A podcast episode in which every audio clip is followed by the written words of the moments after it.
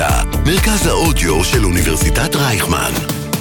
כל האוניברסיטה אודיוורסיטי. שלום לכל המאזינות והמאזינים, ואתם על עוד פרק של מדברים מדברות ירוק, ואנחנו פה בכנס הים התיכון, ואיתי נמצא אה, נדב דסברג, שהוא מנהל שיתופי הפעולה ו- ומרכז הפרויקטים בעמותת צלול. שלום נדב, היי, היי, מה קורה? הכל נהדר. אתה בעצם דיברת בכנס אה, על בעצם גלישות ביוב למערכת הניקוז העירונית, שבסופו של דבר מגיעות אה, לים שלנו ומזהמות אותו. כי אנחנו מכירים את הסיפור הזה, שכל פעם, בחורף, בגשמים הראשונים, פתאום אנחנו רואים תמונות של הים אה, מזוהם, ופתאום אסור להיכנס לים. אה, אז איך בכלל, קודם כל, איך בכלל הגעת להתעסק בדבר הזה? אמ, אני גדלתי בים, אני גולש כל החיים, ואני מכיר וראיתי, וחברים שלי מאוד סבלו מהבעיה הזאתי, והיה לי איזשהו רצון שהצטרפתי לצלול, ישר ללכת על הבעיה הזאתי, וקצת אה, התפרצתי לדלת פתוחה, היה את הפרויקט הזה שהוא רץ, ואני מצאתי בו מאוד עניין, ו... והלכנו על זה. מ- מרתק. אז בוא, בוא תסביר קצת, אה, מה זה בעצם אה, כל העניין של אה, גלישות ביוב למערכת הניקוז, איך זה קורה, מה זה נגר עילי, ואיך זה קשור ל- לעולם הזה, כאילו. אז ככה, יש uh, מצב שיורד uh, גשם, לא כל המים מחלחלים. המים שלא מחלחלים נקראים נגר, מהשם ניגרים על פני הקרקע. הם ניגרים על פני הקרקע, ובעצם סוחפים איתם את כל השכלי, אני אגיד בפודקאסט שלך, מותר, מותר. לתוך הים, ביחד עם שמנים, מתכות כבדות מהברקסים של המכוניות, כל הלכלוך שבעיר, וביחד גם עם ביוב. עכשיו, ביוב, בניגוד לכל הדברים האחרים שציינתי, לא חוקי להזרים לים. ויש גם דרך למנוע אותו, והעיריות והמועצות הן קצת נמנעות מה, מהדרך הזאת בגלל שהיא יקרה, היא לא הכי כלכלית להם, וגם בגלל שהם לא מספיק שומעים על זה. אנחנו כאן בשביל שהם ישמעו על זה הרבה יותר. מעולה, ובעצם אז בגלל כל העניין של גם, שהעיר שלנו בנויה בעיקר מאספלט ומבטון, אז בעצם אה, הנוזלים לא יכולים לחלחל. גם המחסור בשטחים פתוחים זה אחד מהסיבות האלה, וגם בעצם בכל עיר, גם אם יש שטחים פתוחים ברגע שיורד הרבה גשם, ועכשיו אנחנו בתקופה של משבר אקלים, אנחנו רואים מופעי גשם יותר דחופים ויותר מהירים. יותר עוצמתיים לה, גם. יותר עוצמתיים, הסיכויים להצפות הן יותר גבוהות, וכשיש יותר עוצמתיים אז יש פחות חלחול של מים. ומה בעצם גיליתם בדגימות שלכם כשדגמתם את, אה, את מי הים ב... אה, איך קוראים לפתחי ניקוז שהם מובילים? נקזים. נקזים. יש 160 נקזים בארץ, ואנחנו בעצם הלכנו ודגמנו אותם, ופה הסיפור המעניין. אנחנו רצינו להוכיח הזרמה של ביוב. בהתחלה כל הדגימות וכל הדגימות שנעשות בכללי בים של משרד הבריאות ושל המועצות הן דגימות של חיידקים, חיידקים צואתיים, קוליפורמים ואנטרוקוקים. אמ, אנחנו, בשביל להוכיח שיש ביוב, שברגע שאמרנו שיש חריגות במספרים האלה, באו ואמרו לנו, היי, זה יכול להיות גם מהמי נגר שציינו קודם. אמ, בשביל להוכיח, אנחנו התחלנו לדגום תרופות. התרופות האלה נותנות אינדיקציה על התקיימות של ביוב.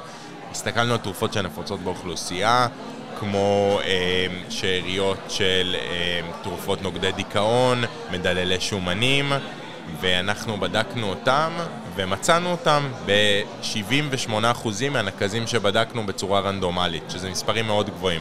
כל המקומות שמצאנו איזה שהם שאריות של ביוב, מוכיח, של תרופות מוכיח על איזשהו קיום של ביוב.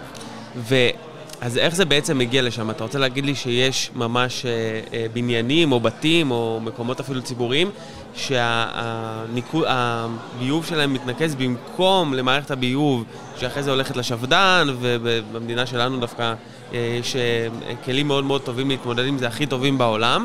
במקום להגיע לכל זה, הן פשוט מוזרמות לים במערכת אה, ניקוז עירונית.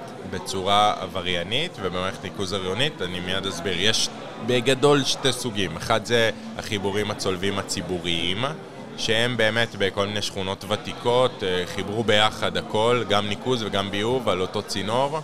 ואנחנו יודעים את זה גם כי ברגע שיורד גשם אנחנו רואים את, לדוגמה שפד"ן, מה שמגיע אליו, אנחנו רואים שזה פתאום מספרים הרבה הרבה יותר גדולים, וזה לא בגלל שאנשים עושים יותר קקי ופיפי שיורד גשם כן. מהלחץ. זה בגלל שזורם לשם גם מי ניקוז. זה הדבר הראשון. הדבר השני זה בעצם קבלנים פרטיים שהם מחברים, בנו בית וחיברו פשוט את הביוב שלו לניקוז ואת הניקוז לביוב. כן, כנראה זה יותר קל, יותר נוח, פחות-. פחות ניס- פחות אה, מיסוי בטח. בדיוק. אה, וגם סתם אנשים שהסיטו את המרזב שלהם, לדוגמה, לביוב. אה, כי הם לא רצו שיהיה להם שלולית בכניסה לבית לצורך העניין. הבנתי, זה מחולק לשניים. ואיפה בעצם עומד הטיפול בזה היום? בוא, נ, בוא נתחיל באיך בכלל מטפלים בזה, ואיפה עומד הטיפול בזה כיום. אז החיבורים הצולבים, העיריות אמורות לדעת עליהם, אני מקווה בכל אופן שהן יודעות עליהם, והן צריכות לעשות עבודת תשתית ולהפריד את זה, זה עולה הרבה כסף, אבל אה, אנחנו לא רוצים ביוב בים. ו- איך, איך מוצאים בעצם את החיבורים האלה, הפיראטיים? זה בטח נורא מסובך, או. זה כמו מחט בערימת שחת נראה לי. אז זה נכון, זה לא קל. אמ, הבדיקות שקיימות כאל, אה, כיום, להבנתי, זה שהם באים, זורקים פצצות עשן למערכת ניקוז בימים שאין גשם, ורואים למי פתאום עולה עשן בחצר, ואז אמורים לדפוק לו בדלת ולהגיד לו, היי אדוני, אתה חיברת פה באופן פיראטי, זה עבירה על החוק, מביאים לו צו ניתוק או משהו כזה. צריך לזה הרבה בירוקרטיה והרבה צווים, אבל, אבל גם זאת, זו העבודה שלהם, וזה בעצם כל מה שאני בא להגיד כאן. זה עבודה קשה, אבל זו העבודה, ש... זו העבודה שלהם. כן. קודם כל, לגבי הקטע עם העשן, ישר זרק אותי לצבא, כי ככה באמת גם מגלים פירים של מנהרות. אמ, אבל אה, לגבי ה- העיריות, כמה הן מחוברות וכמה הן אה, מחויבות ל- ל- לתהליך הזה? כי בעצם, תכלס, חוץ מהזיהום הסביבתי, מה מה האינטרס שלהם? מה מה אכפת להם? אה, העירייה אמורה לעשות אה, מה שהאזרחים רוצים שהיא תעשה, לא? אה, ואם... אה, הלוואי. זה האוטופיה. כן. ואם האזרחים מגיעים לים לגלוש לצורך העניין וגולשים בביוב ונהיים חולים, מקבלים גירודים בעור, עיניים צריבות בעיניים, מגיעים לבתי חולים ב- עם אה, פגיעות רציניות, אז, אז כנראה לגמרי. שיש דרישה אזרחית לכך. לגמרי, האם, האם יש איזושהי רגולציה שיכולה לתת קנסות? אה, כי אני חושב בעצם מה, בתכלס אנשים עושים שינוי כשכואב להם בכיס. נכון. האם יש איזושהי רגולציה, רעיון למשהו ש, שיכול אה, לעזור בעניין? אני חושב שזה קיים כרגע, יש, יש כלים. המשרד להגנת הסביבה גם צריך לאכוף את זה. אה, הכלים קיימים משפטית. אה, צריך להוציא צווים ספציפית בשביל להיכנס לאנשים לחצרות, ושם זה היה דבר יותר היא, בעייתי. האכיפה היא בעייתית. טוב, נדב, אני מאחל לכם המון בהצלחה במאבק המדהים שלכם לה- להצלת הסביבה הימית. תודה אה, רבה. ושתוכל אה, לגלוש ב, ב, בשקט ובמים נקיים. גם מקווה, תודה רבה על הזכות להתארח. ולהגיד. מדברות ירוק, הפודקאסט שמגלה את האמת בסביבה.